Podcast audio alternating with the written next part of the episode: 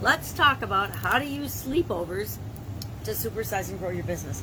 I was looking for an idiom today that had something to do with sleepovers, staying overnight, since I just had a sleepover with my granddaughter and my amazing niece and my, I guess, my cousin-in-law, my daughter, my, my niece-in-law, my niece, and her daughter.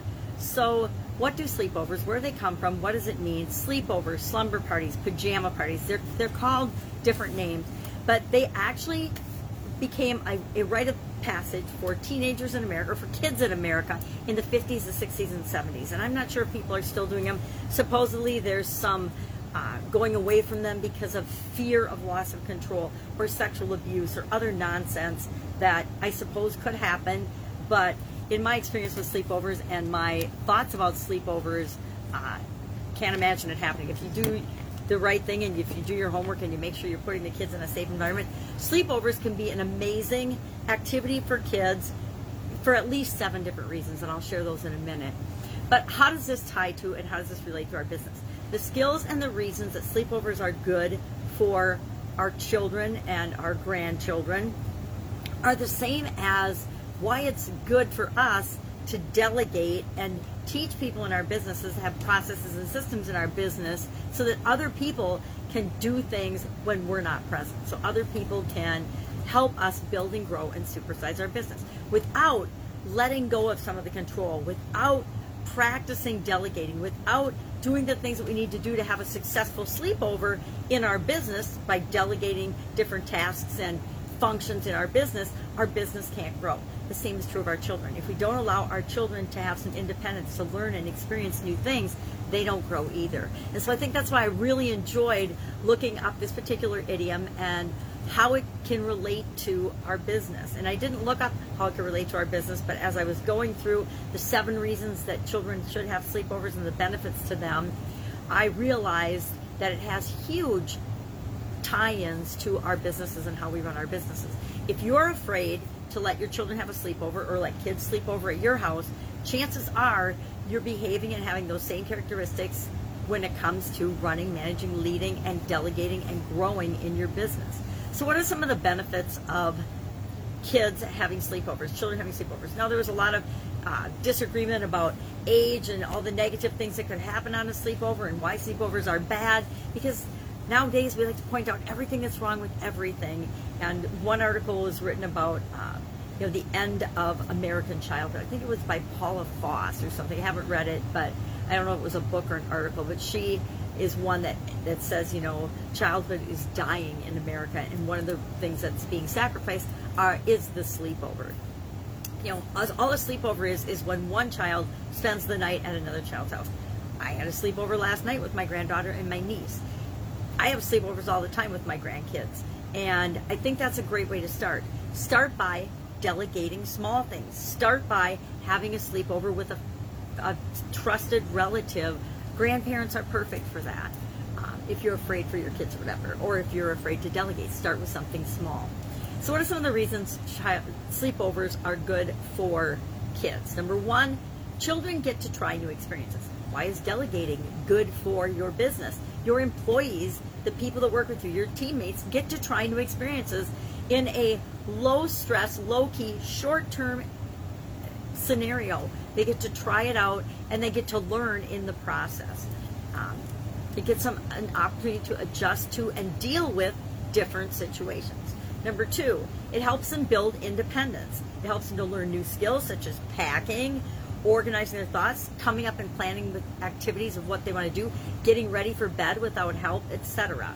The same is true with delegating any process or system or responsibility in our business. It allows our folks to build independence so that if something should happen to us, heaven forbid, the business will go on even though we can't be there. Say we break our leg or get in a car accident or have a sudden cardiac arrest and die we want to make sure that our business and the things that we're creating continue to move forward whether we're there or not.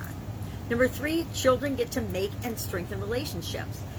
By allowing our people, our direct reports, to take on more responsibility, it allows them to get to know themselves better, to strengthen and improve on their skills, to build relationships with the people they need to interact with in order to get what it is that they need to get done done.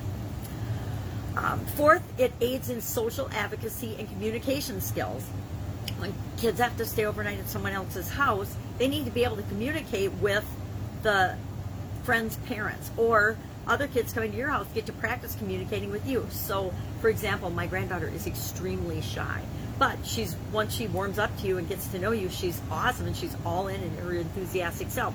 But until she gets to know people, she is, is very shy and reserved. So sleepovers are awesome for her because it allows her to interact with and she's a little young. She hasn't gone on any sleepovers that aren't family, like her, her aunt and her aunts and, and uh, and grandma and grandparents she stay overnight with. But but as she gets older, it'll allow her to break out of that shell, improve her communication skills, be more comfortable with adults that aren't her parents or her grandparents or her aunts or uncles, and Um, improve her social advocacy, her ability to ask for what she wants. Hey, I'd love a drink of water.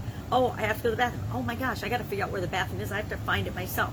The same is true of our direct reports, our team members, etc. By by delegating, giving them responsibility, they learn social advocacy, how to ask for and get things done and get what they want, get the resources that they need, coordinate those resources, practice new skills, communicate with all the people that they need to communicate with, etc.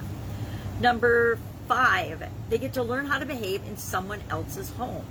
Uh, each home, each household has different rules, regulations, expectations. The thing I like to do whenever uh, somebody sleeps over. Number one, I like to have activities and things planned. But with my granddaughter, in addition to that, I like to share my expectations right up front and make sure that she knows what to expect. Do the same thing with your direct reports. Hey, I'm delegating this action and this activity to you. It is your responsibility. Here's my expectations. Here's the outcome I want.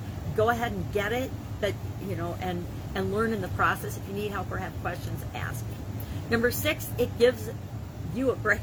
It gives you a break and the ability to pull back, find some leisure time, find some thinking time, do some planning, do some things that are of higher priority than, uh, and nothing's more high priority than taking care of our kids. But it allows us a break from that because we all need a break sometimes from the day to day joy as well as the day to day stress of raising our children and the same is true of running our business. There are so many activities, so many things that we need to do.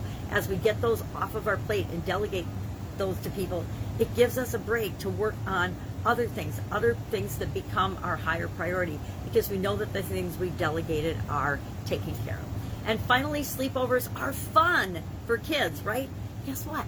Once you learn how to delegate, delegating is fun because you get all these ancillary benefits by building a team that supports the business and runs without you, uh, watching other people grow and develop and become more of what they're capable of or more masterful and skillful at what they're capable of, etc. So I would love to know your take on this. Have you done sleepovers, pajama parties? Have you been to them and have you hosted them in your home? And what are some of the things that you liked best? And if you want to share least, go ahead and share those as well. And then do you and can you see the tie-in to the lessons that you can learn from sleepovers to running your business? I just thought of delegating and giving people accountability and responsibility and personal development right off the bat, but you might see some tie-ins that I haven't thought that deeply about. Share those in the comments below, and I will of course be with you tomorrow with another interesting idiom. What does it mean? Where does it come from? And how might you use it in your business and maybe even in your life? Have an amazing day.